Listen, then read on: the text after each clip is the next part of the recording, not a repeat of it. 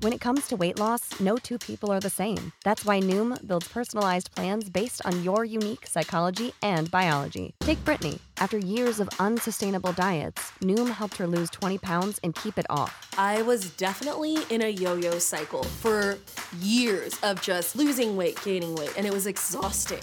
And Stephanie. She's a former D1 athlete who knew she couldn't outtrain her diet, and she lost 38 pounds. My relationship to food before Noom was never consistent. And Evan, he can't stand salads, but he still lost 50 pounds with Noom.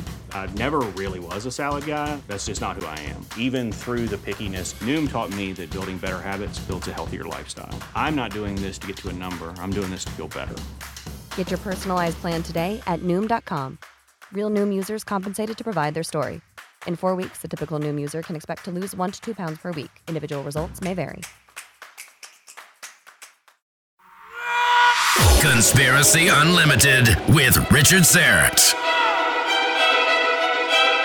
Durham is not going to get caught. He's going to do everything by the book, but he knows that Merrick Garland is just waiting to pounce on him. Now, the second thing, of course, that he's dealing with is everybody he indicts will not be anxious to turn because there are going to be people that could rat out Hillary, for example, but they're not going to do it. There are people that could rat out Comey, but they're not going to do it. I don't think Comey's going to get indicted. But they all know, the people that are indicted, that if they just hold firm, they're going to get rewarded by their fellow uh, travelers, and they will probably get pardoned or commuted. Did you know you can now stream episodes of this podcast on your mobile device? All you need is my Conspiracy Unlimited app.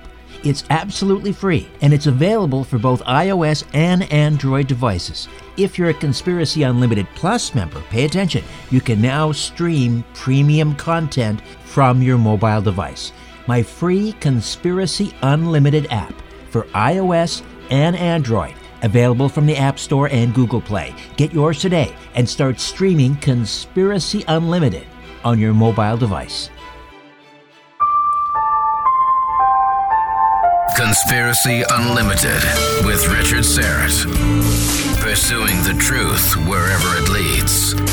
Exposing evil and corruption and the secret machinations of powerful elites revealing the high strangeness beneath the surface of our supposed reality. Coming to you from his studio beneath the stairs, here's Richard Syrett.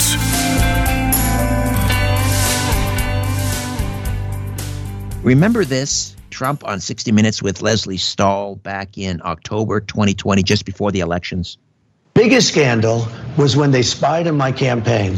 They spied on my Well, campaign. there's no e- real evidence of that. Of course there is. It's all over the place. Lesley, Sir, they spied on my campaign and they got I, caught. can I say something? You know, this is 60 Minutes, and we can't put on things we can't No, you verify. won't put it on. Donald Trump was adamant his campaign was being spied on. I mean, he was talking about this beginning in, in 2016. He said the phones are being tapped. The phones have been tapped.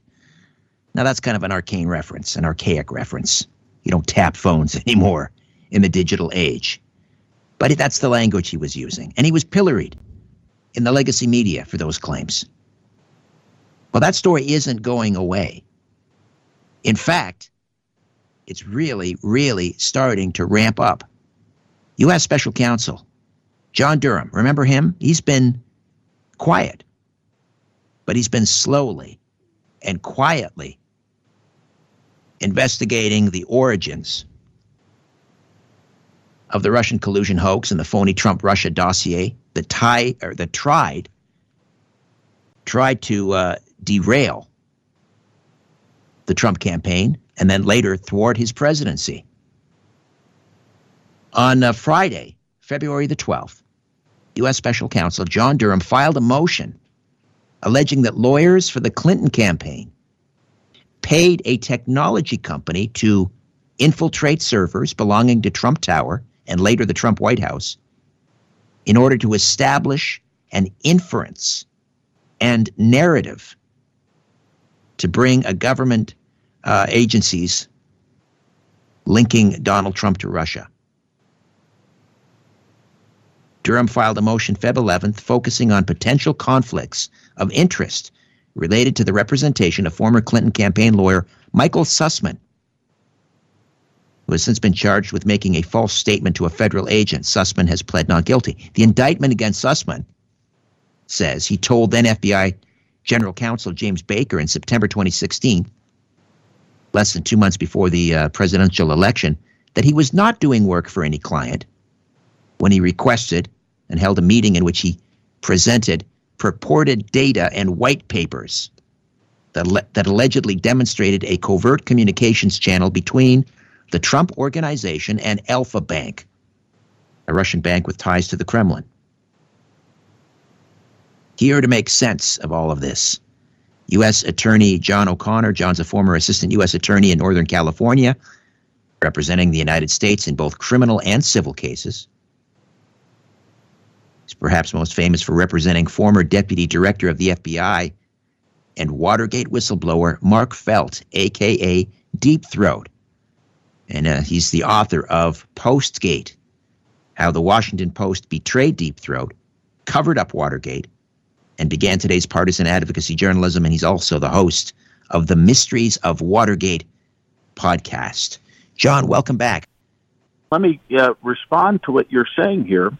Uh, one of the things about the Sussman indictment for not revealing who he was really working for is the most minor of the Sussman crimes. Durham was forced to file that because he filed it five days after the meet, five years after the meeting. He had a five-year statute of limitations, and in this particular crime, there was no apparent conspiracy. Now, there's probably a conspiracy, but he couldn't prove it. So, if it was a one-off, he had to prove the case. He had to indict the case within five years. So, the Sussman case was early harbinger of things to come. Um, the real wrong and the real nasty and dastardly plot of Sussman and Company was to go to the FBI, and, and, and Durham alludes to this in his indictment, with it, with again a false story of Trump's treasonous connections with Russia using this, this Alfa Bank server. Now, uh, what Durham told us, and he hasn't indicted this yet, he's got plenty of time to do it, was that they knew everyone involved in this plot, and it, we now know it's several of these techies, uh, Rodney Joffe, and probably some of the um, researchers, uh, this L. Jean Camp from Indiana and David Dagon from Georgia Institute of Technology, among others. We're all getting together, and they were trying to put together white papers to show falsely for people who didn't know anything about the internet or about these arcane uh, pings from servers that Trump was communicating with Russia through Alfa Bank. Now, this, so, but but we in the in the first. So anyway, that hasn't even been indicted yet. There's going to be about six or seven people indicted for that, Richard, for the Alfa Bank story. Now, what Sussman tells us, and what the Durham tells us in his latest filing, which isn't an indictment, the left wing press gets all hot and bothered to say, oh, he really didn't commit, he didn't say spying, he didn't say infiltration, he didn't do this, he didn't do that. This was a filing just to get Sussman to waive conflicts and to really make them uh, make him face them because Sussman was probably playing a game with him, so so he could charge a conflict later on. Uh, Durham's too smart for that. But the point is, in this latest filing, Durham let a couple cats out of the bag. One of which was they not only came up with the false Alfa Bank story to the FBI, which is a false statement within a matter within the jurisdiction of the FBI and therefore a crime, but now, even after the campaign is lost, they're now trying to discredit Trump's presidency by coming up with not only the Alfa Bank story to the CIA, but they're now coming up with the second one the second false story is Trump and his people are are con- conversing with Russia through a Russian phone uh, provider. They're pinging all over. They must be using these Russian-made phones in the vicinity of the White House and Trump Tower and uh, Trump's apartment building, all to talk to the Russians. Now, of course, it was made up gobbledygook, and they knew it was false. They just made up stuff to try to, like you said, I think you said the words inference and narrative. They're In other words, to frame use him. this arcane stuff that nobody understands to say, oh, there's a narrative, there's an inference that Trump is colluding with Russians. So this is really nasty stuff. You realize to what extent Hillary was not just passive. It's not as though she hired um, uh, Steele, Christopher Steele, and just sat back and maybe he thought she thought he was getting something. Maybe she didn't. No, no, no, no, no.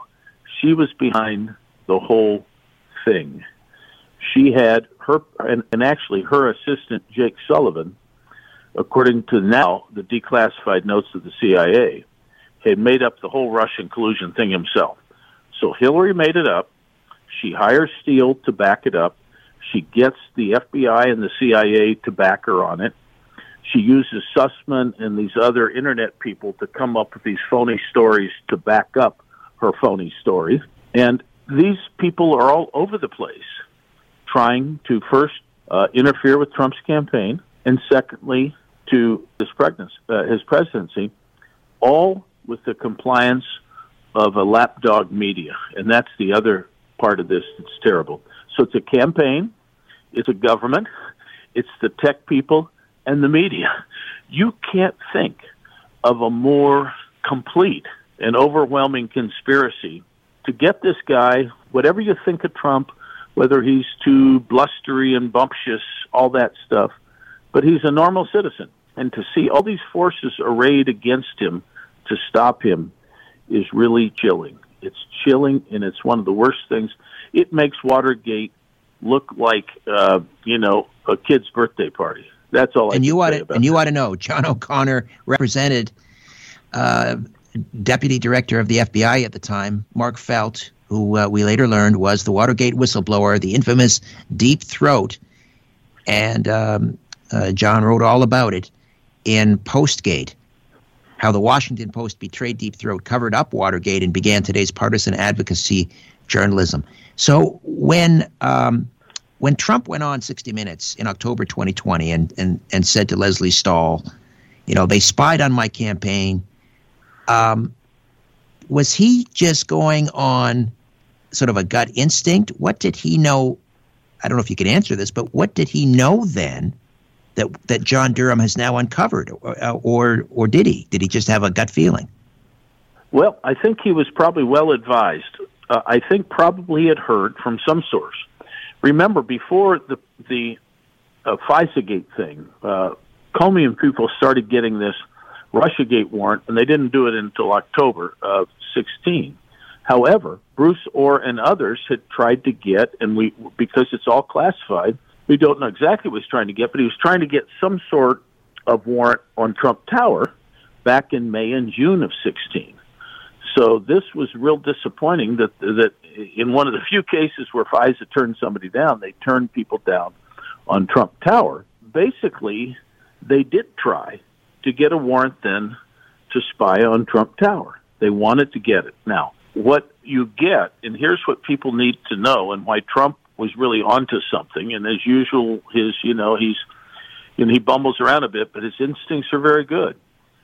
And what happens is, anytime you can surveil somebody, the national security rules are you get two jumps. And let me tell you what that is. If you uh, surveil Carter Page, people are wondering why does anybody care about Carter Page? Well, you don't. Carter Page, you get two jumps from Carter Page. Carter Page talks to, let's say, nine people in the Trump campaign. Each of those nine people you can then surveil. You can wiretap them, and you can listen. Uh, you can read their emails, and so forth and so on. That's the first jump. The second jump is those people then talk to the next group of people. And if Page talks to Corey Lewandowski and Corey Lewandowski talks to Trump, you can wiretap Trump. And you certainly can wiretap Trump Tower. Any of these people are communicating with Trump Tower. So when Trump says Trump Tower has been wiretapped, he's damn right. You know, now it may just be instinctual. I don't know what he knew. Now, let me add to that, Richard. The Obama administration, again, this is classified, but the word is that they thought that three jumps were appropriate because they really like to bend the rules and nobody stops them. They had a three jump rule. I am told. I don't know this for sure, but I am told that, and it's it's out there. And if you had three jumps, well, probably two jumps will get you everybody you need to know. But just in Right. case, you get three jumps. Well, that that gets you just about everybody in the, in the Washington D.C. area, and everybody. Right. It's like yeah, three degrees so- of separation. Right. It's three degrees of separation, and that's an awful lot. You talk to one person, they talk to others, they, the others talk to others. Think about that particular pattern, especially politicians who are talking to a lot of people. Their job is to talk to their network. So it's very chilling, and this is a political campaign that they're doing this to. So Trump was actually right, absolutely right, and of course, Lesley Stahl's attitude is, well, eh, you don't know that. How can you say that? We don't know that. But yet at the same time, those same people are very willing to embrace this absurd Russian collusion narrative, which may have been uh, good for a Superman comic book uh, with Lex Luthor, uh, you know, uh, trying to control the world uh, through the United States president. But it is such a paranoid, ridiculous fantasy, so cartoonishly documented by Christopher Steele. Yet they'll report on that and they'll talk about that. But if Trump says he's wiretapped, which he was, oh no, we can't talk about that. So yeah, I mean, this whole thing, uh, you know, everything is turned on its head here, uh, Richard. It's just really terrible. And and Let me and see if I terrible un- thing about it is understand here now complicit in it. the uh, the timeline. So the Clinton campaign hires Christopher Steele.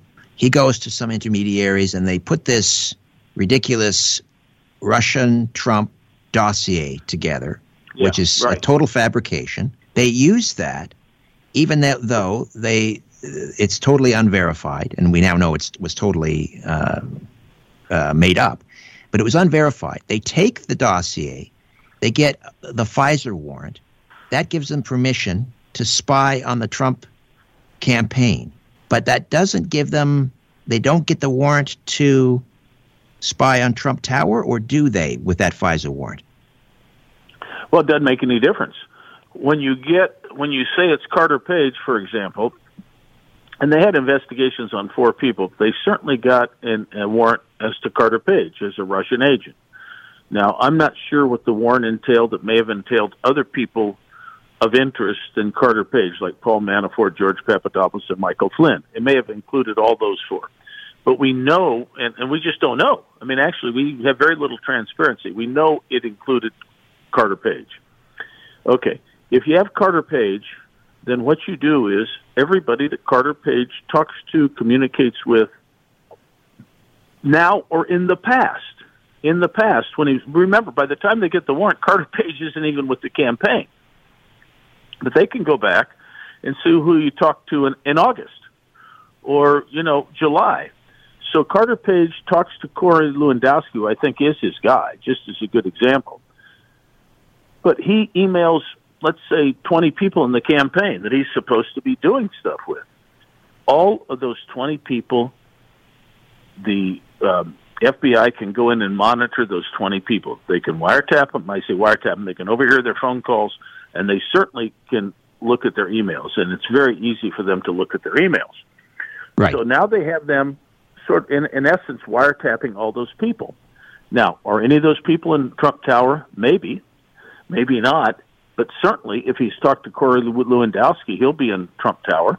Now, that's just the first jump. Now you get to the second jump. So, yes, the whole idea isn't uh, to wiretap Trump Tower. It's to wiretap people who are in Trump Tower or talk to Trump Tower. So you're wiretapping Trump Tower.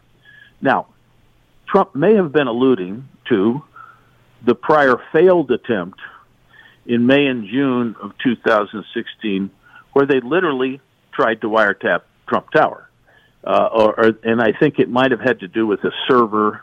I think this uh, uh, they were trying to get a Trump server, so there was an attempt to get right into Trump Tower. Now th- that didn't work. The FISA court went, no, no, no, no. I mean, it was too obviously a, a, a ridiculous request. But getting to the real FISA warrant, yeah, of course. You know, But- if, but- if they, let me put it this way: if they didn't Yeah. get to Trump Tower, there's something the matter. Okay, but then this latest filing from Durham is talking about Michael Sussman, Clinton campaign lawyer, hiring uh, a tech company or a tech executive. It's this tech company that ends up um, hacking into the, uh, the the server at Trump Tower, and then later, obviously, this this Joffe fellow is working on contract inside Washington because he has access to, to you know the uh, the White House server. Uh, he's hired not by the FBI or uh, he's not operating with a FISA warrant. He's hired separately by Michael Sussman to spy on Trump, the tower as during the campaign, and then later the Trump White House when Trump is president. Right? That's not he's not operating with a FISA warrant. He's he's an inside no, guy no. being hired by a Clinton lawyer. That much is clear, right? Well, yeah, and here's here's here's where it gets people. The left wing press doesn't do this justice because what happens is there are people you may have a housekeeper who or an assistant, let's say, that comes in and pays your bills and looks at your correspondence. Um, that's legal. The, that person has access to your stuff. What is wrong is if somebody actually was hiring her to violate your privacy rights. And therefore, you can say she infiltrated your house, and you can say she's spying on you. So what happens is, is this Rodney Joffe, a tech exec, his company Neustar, had the right to access and maintain the servers in Trump Tower, and he, he did a lot of servers. Their company does all these servers. So they had servers in Trump Tower, in Trump's apartment building, and in the White House. And so what he could do is so those were all perfectly legitimate access. The problem right, he doesn't have to supposed hack to into it. He has legitimate access. to use it for something else. Right. Right. And and that's something else is is to somehow take these disparate parts little bits of information and and pings coming from Russia and wherever and then grab all that and try and create this pastiche that makes it look like that Trump and uh, Alfa Bank, which has access to the Kremlin, are some ca- somehow in cahoots in communication. In other words, this is the inference and the frame. This is the framing. They've taken this, these little desperate parts of information and tried to create a false narrative. They tried to frame the campaign. So Michael Sussman, who hired the uh, the tech people who had access to the uh, the server in Trump Tower and later the Trump White House, they put this white paper together, f- which framed Trump, drawing inferences between uh, the Trump campaign and this Alfa Bank, uh, which which has ties to the the Kremlin, and tried to create this collusion. They put that in a white paper. Michael Sussman, who hired these people to do it, then takes that white paper to the FBI, doesn't really reveal to the FBI that he is working for the Hillary uh, Clinton campaign, and says, "Look what look what I have here. You should investigate this." And then, because he didn't reveal himself uh, as a as a working for the Clinton campaign, uh, basically he lied to the FBI. That's why he was indicted by John Durham. Correct? Do I have that right? Well, yes, but as I say, that's the least of his lies. Right. The the real lie was in both to the FBI in October of 16 and to the FBI in February 17. He is cooking up what Durham can clearly prove is an obviously false story. That all these people, this is what's chilling. They all know it's false. It's not like they're idiots who've come up with this conspiracy theory that's baseless. No, they know it's false. And in the Alfa Bank story, they're communicating with each, with each other how to keep out certain details so that the FBI and the public won't know it's false. In others, they're trying to de-detail it because they know it's false and they don't want anybody to find them out, at least until the FBI has had it for a while so they can leak to the public that the FBI is investigating. What's Right. terrible about it is, is the consciousness that everything they're saying is complete BS.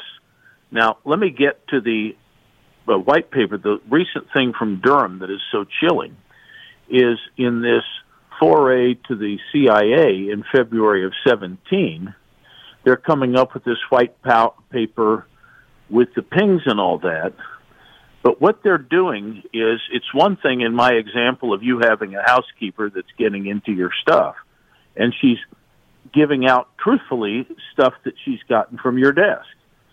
This is a case in which they're using the false provenance of having access to these servers as then being a basis for saying they have a foundation for what they're saying, but in fact, the foundation is a pack of lies. And let me give you one major example.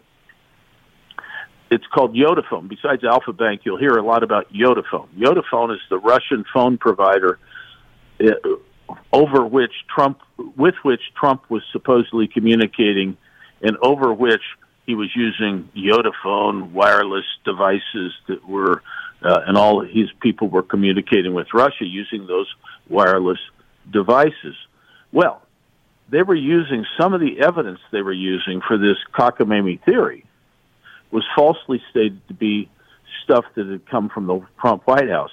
It really came from the Obama White House, if you can believe it. In other words, the Obama White House had done a few hundred innocent, what they call lookups, where you know your server communicates to another server someplace that somehow is associated with a Yotaphone server.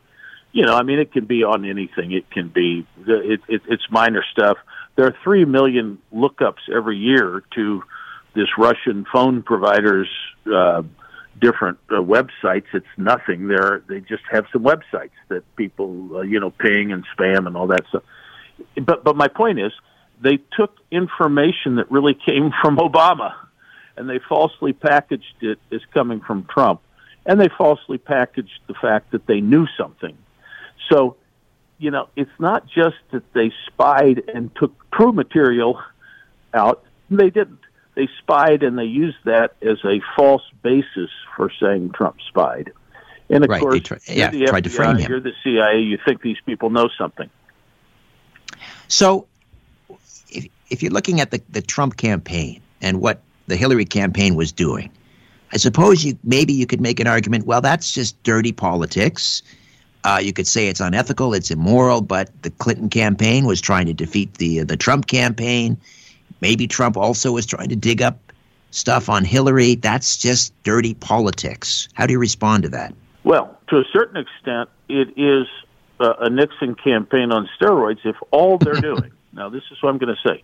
If all they're doing is like Hillary's tweets in which she's tweeting out nonsense about Russian conspiracies, and Jake Sullivan is. If you talk about that, then all you are is is just sort of like the Rush Nixon campaign on steroids, just giving out false campaign information. Maybe it's a misdemeanor, maybe it's not. But what they did is they did something else.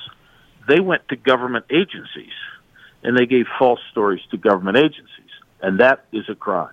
Remember, George Ah. Papadopoulos was indicted for even giving a false date as to when he started in the Trump campaign. Real minor stuff. You tell it to a, an agency of the federal government in a matter within their jurisdiction, you've committed a five year offense, my man. And that's what these people were doing right, left, and center. They were using the federal government. Now, this, those were, so those were the false statements made to the agencies. That's where Sussman comes in, the Alfa Bank ruse, and now the Yotaphone ruse.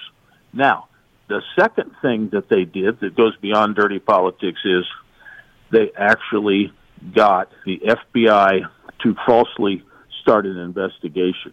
She used Christopher Steele to knowingly put together a false report, which, by the way, used nothing but Russian sources. It was clearly in league with Putin that she was acting, not against Putin. She was in league with Putin, with Putin's people. At least Putin let her do this. Putin let her do this and probably laughed a lot about it. But he, his guys were were on Steele's team, and Steele's one of them, by the way. He's Oleg Deripaska's guy. They not only were telling false stories to the government, they were sort of infiltrating and working with the government in getting the FBI to start their Russiagate investigation. So now they're using all the power of the federal government, its intelligence agencies. Brennan's doing it over in Europe when he's trapping Papadopoulos. Then Comey starts in. He uses his uh, all his investigative resources, including FISA warrants, and they're now after Trump.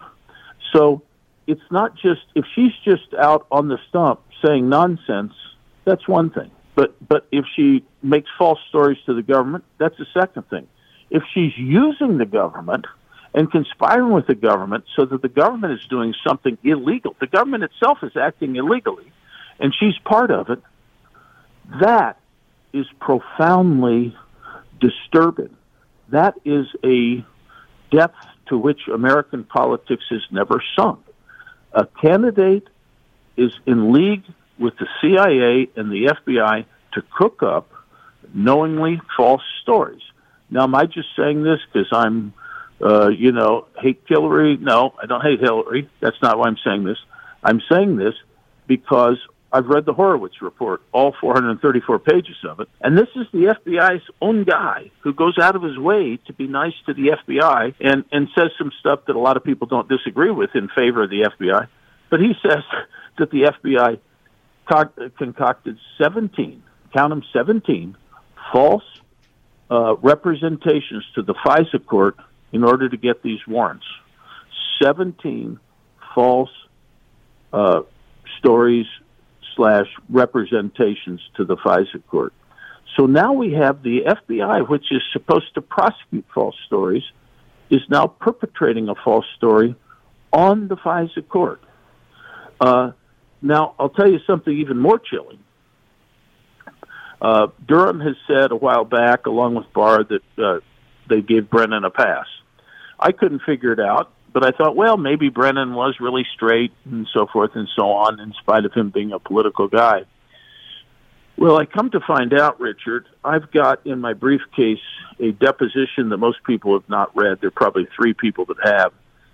It's a deposition from Seymour Hersh, the famous uh, investigative reporter that used to be with the New York Times that did right. My Lai and everybody, everything else. The guy's incredible. Now he's a clearly as left as left can be. He hates Trump. He's a dyspeptic guy. He's no BS. And his sources in the intelligence community say that Brennan cooked up a disinformation program which a CIA agent can literally do. The agency can do that, and Brennan had the authority to do it.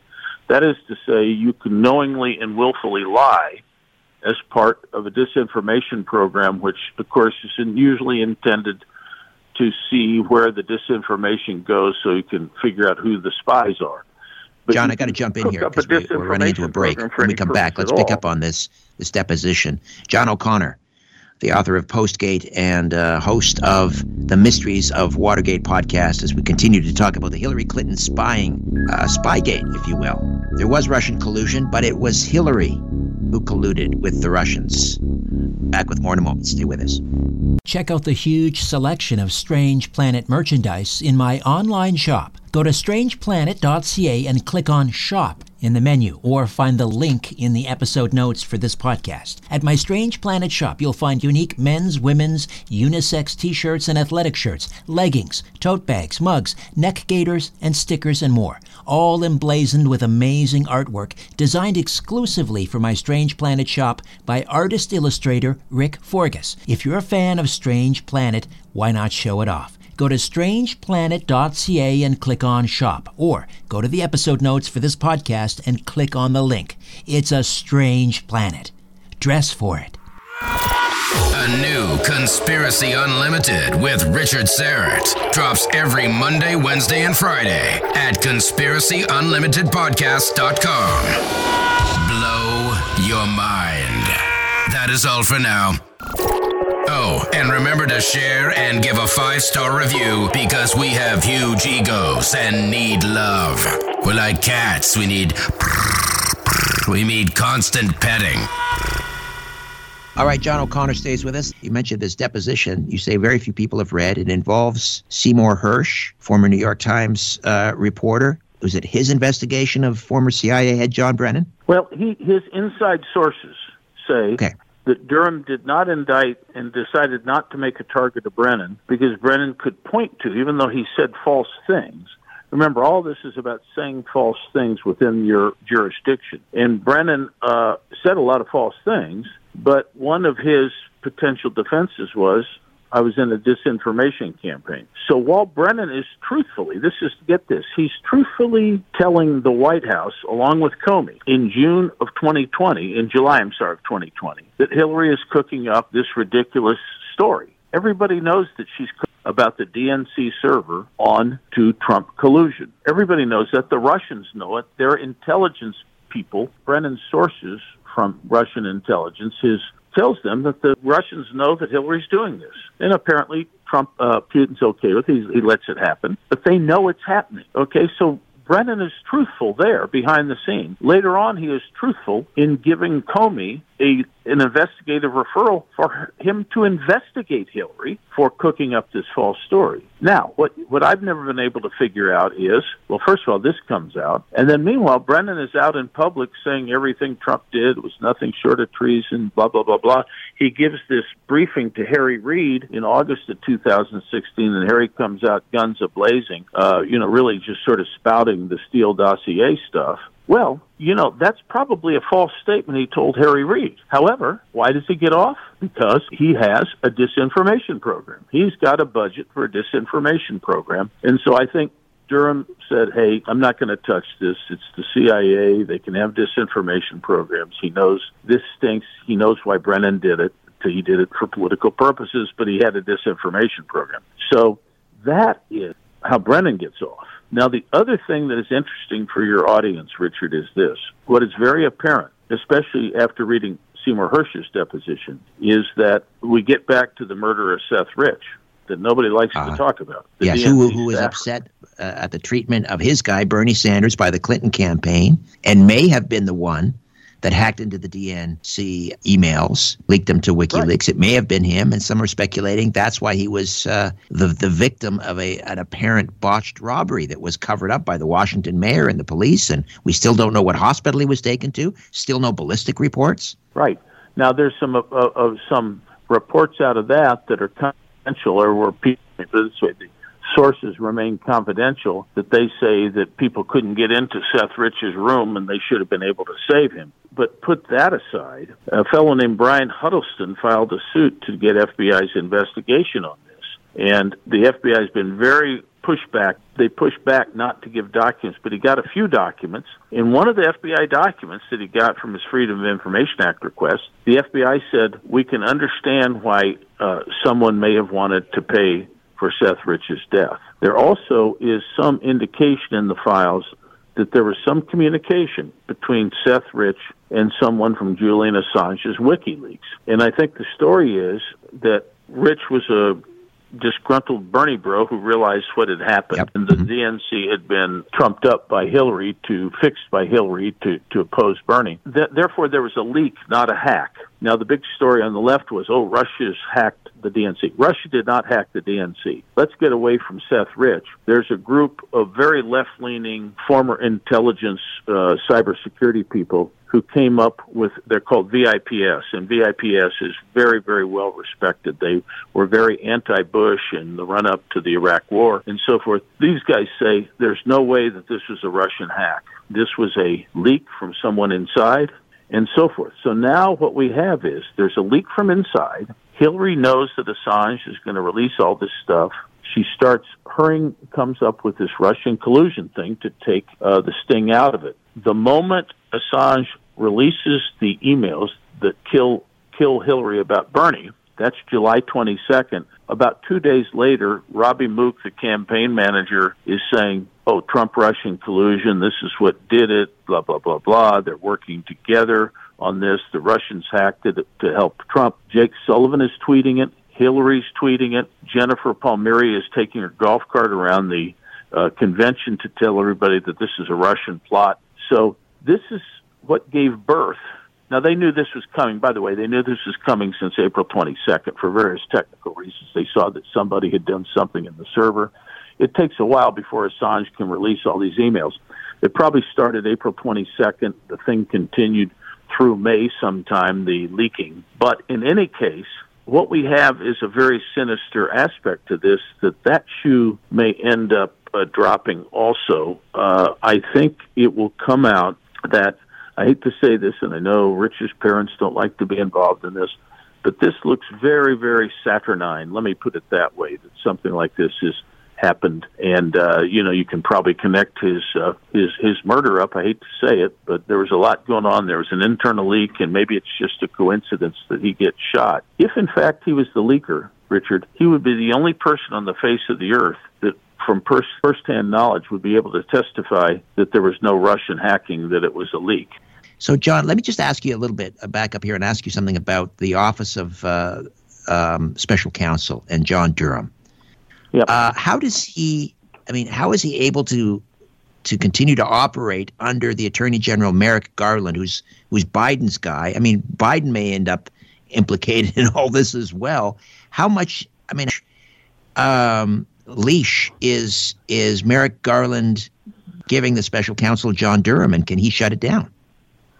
Well, he's looking at Durham, and Durham is very wary, very cautious. And you notice whenever you hear anything from Durham, it is in an appropriate court pleading. Because Durham has the authority to tell us things, like Lassie, he is telling us things. He tells us things in proper court pleadings. And so that's what I've been following because he's giving us hints, like Sussmann's indictment for not telling Baker, James Baker, who he represented. Durham also gets into and foreshadows the Alfa Bank falsity, which has not yet been indicted, which he'll get five or six people on. But my point is, he is telling us this only in a proper forum. He does not leak. He does not do anything improper because if he did, he could then arguably, with Merrick Garland looking at everything he does, Merrick Garland could say, okay, you have violated justice guidelines, I'm firing you. That's the only um, recourse Garland has. It's under the Justice Department guidelines. He cannot remove uh, Durham but for cause, and cause is clearly outlined as not one of the things being not following the guidelines. So Durham is not going to get caught. He's going to do everything by the book, but he knows that Merrick Garland is just waiting to pounce on him. Now, the second thing, of course, that he's dealing with is everybody he indicts will not be anxious to turn because there are going to be people that could rat out Hillary, for example, but they're not going to do it. There are people that could rat out Comey, but they're not going to do it. I don't think Comey's going to get indicted. But they all know, the people that are indicted, that if they just hold firm, they're going to get rewarded by their fellow uh, travelers, and uh, they will probably get pardoned or commuted. So Biden has that power, and I think the whispers are going to come out if they haven't come out already. You know, don't worry about anything. Everybody hold fast. Just yell at them as being yell at the right as being conspiratorial idiots. Uh, you know, this is just all a big conspiracy theory. And then, of course, after you get convicted, we'll then say, "Oh, this is all terrible. I'm going to uh, pardon you." But but but that's the plan.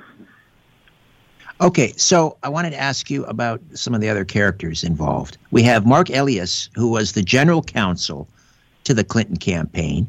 So is he sort of one degree closer to Hillary himself? He worked at the uh, the law the, the Clinton campaign law firm Perkins. Is it Coie? How do you pronounce that? Perkins Coie. Yeah, Perkins Coie, and Yeah, Perkins Coie.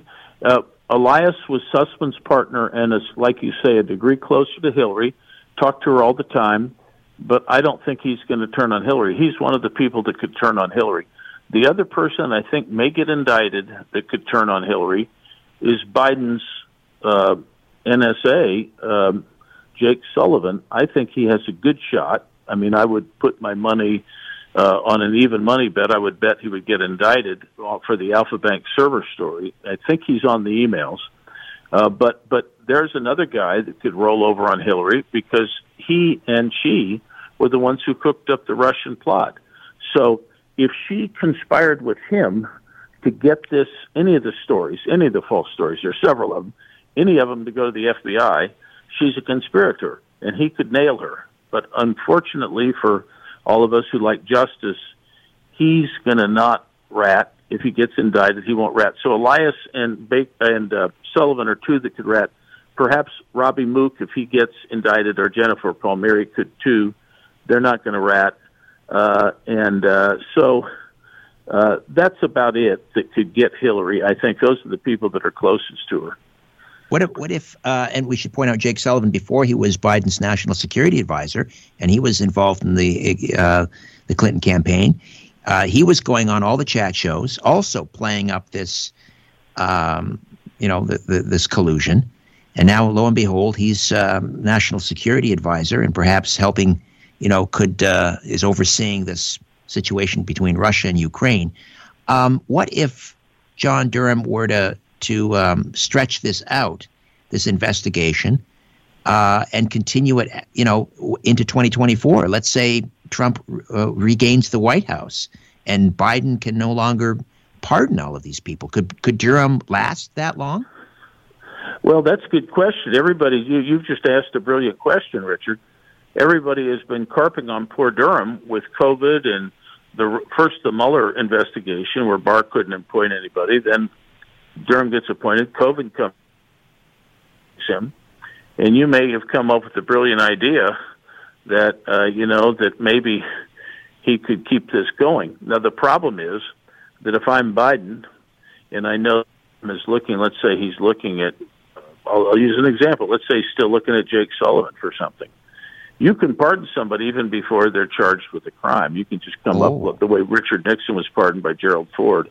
Uh, before Richard Nixon got indicted, you just come up and say, "Okay, I'm going to invite, I'm going to pardon you for any crimes that you have committed." Uh, well, you know, you can name the subject matter or any and all. Now, one of the, the wonderful powers of the pardoning uh, power is in Washington D.C., where unlike every other place in the country, where you have a state law and you and you can pardon somebody federally, but it doesn't affect your state law rights. Only in one place in the United States is that not true and that's Washington D.C., where uh, you don't have a state law. Every local crime, like spitting on the sidewalk, is a federal crime, and so the power, the the the the president does not have power to pardon me if I'm caught for spitting on the sidewalk, unless it's a federal crime in San Francisco. But if I spit on the sidewalk in Washington D.C., he has that power, and so there's no other alternative jurisdiction that can get me. So that power, that pardon power, is very close, uh, very powerful, and very all-inclusive for crimes committed within the District of Columbia, which all these are. uh, well, unless they get, uh, unless they get Jake Virginia. Sullivan and and uh, Mark Elias and ultimately Hillary. Uh, I don't know, indict them in, in the state of New York for what happened at Trump Tower. I don't know. Well, you, that's a good point. I mean, if you got a conservative there, and also, there were some crimes in Virginia, for example. But once again, all these are blue or purple or blue or purple states. But you're right. If you, you know, like for instance, some stuff may happen in Langley, uh, et cetera, et cetera. You've got stuff happening in Trump Tower.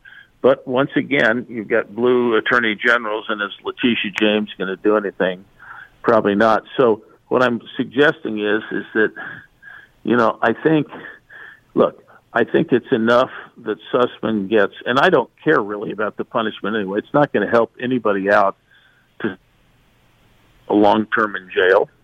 Um, you know, they're not going to burgle your house when they get out. Um, so, uh, but the, but so just indicting them and convicting them tells a story to the American people that I think is very salutary.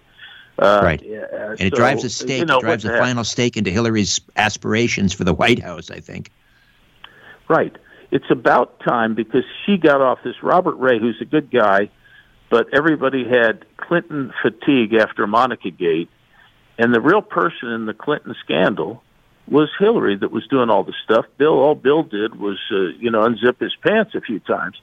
But Hillary was the one who was into Filegate, Travelgate, Billinggate, all this stuff. She's diabolical. She told a lot of lies.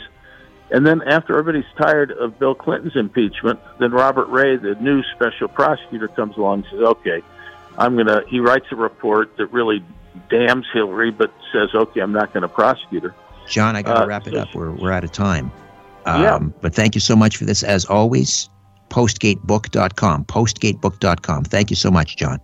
Hey, great, Richard. Good talking to you, buddy. See you. A new Conspiracy Unlimited with Richard Syrett drops every Monday, Wednesday, and Friday at conspiracyunlimitedpodcast.com. Blow your mind. That is all for now. Oh, and remember to share and give a five star review because we have huge egos and need love. We're like cats, we need. We need constant petting.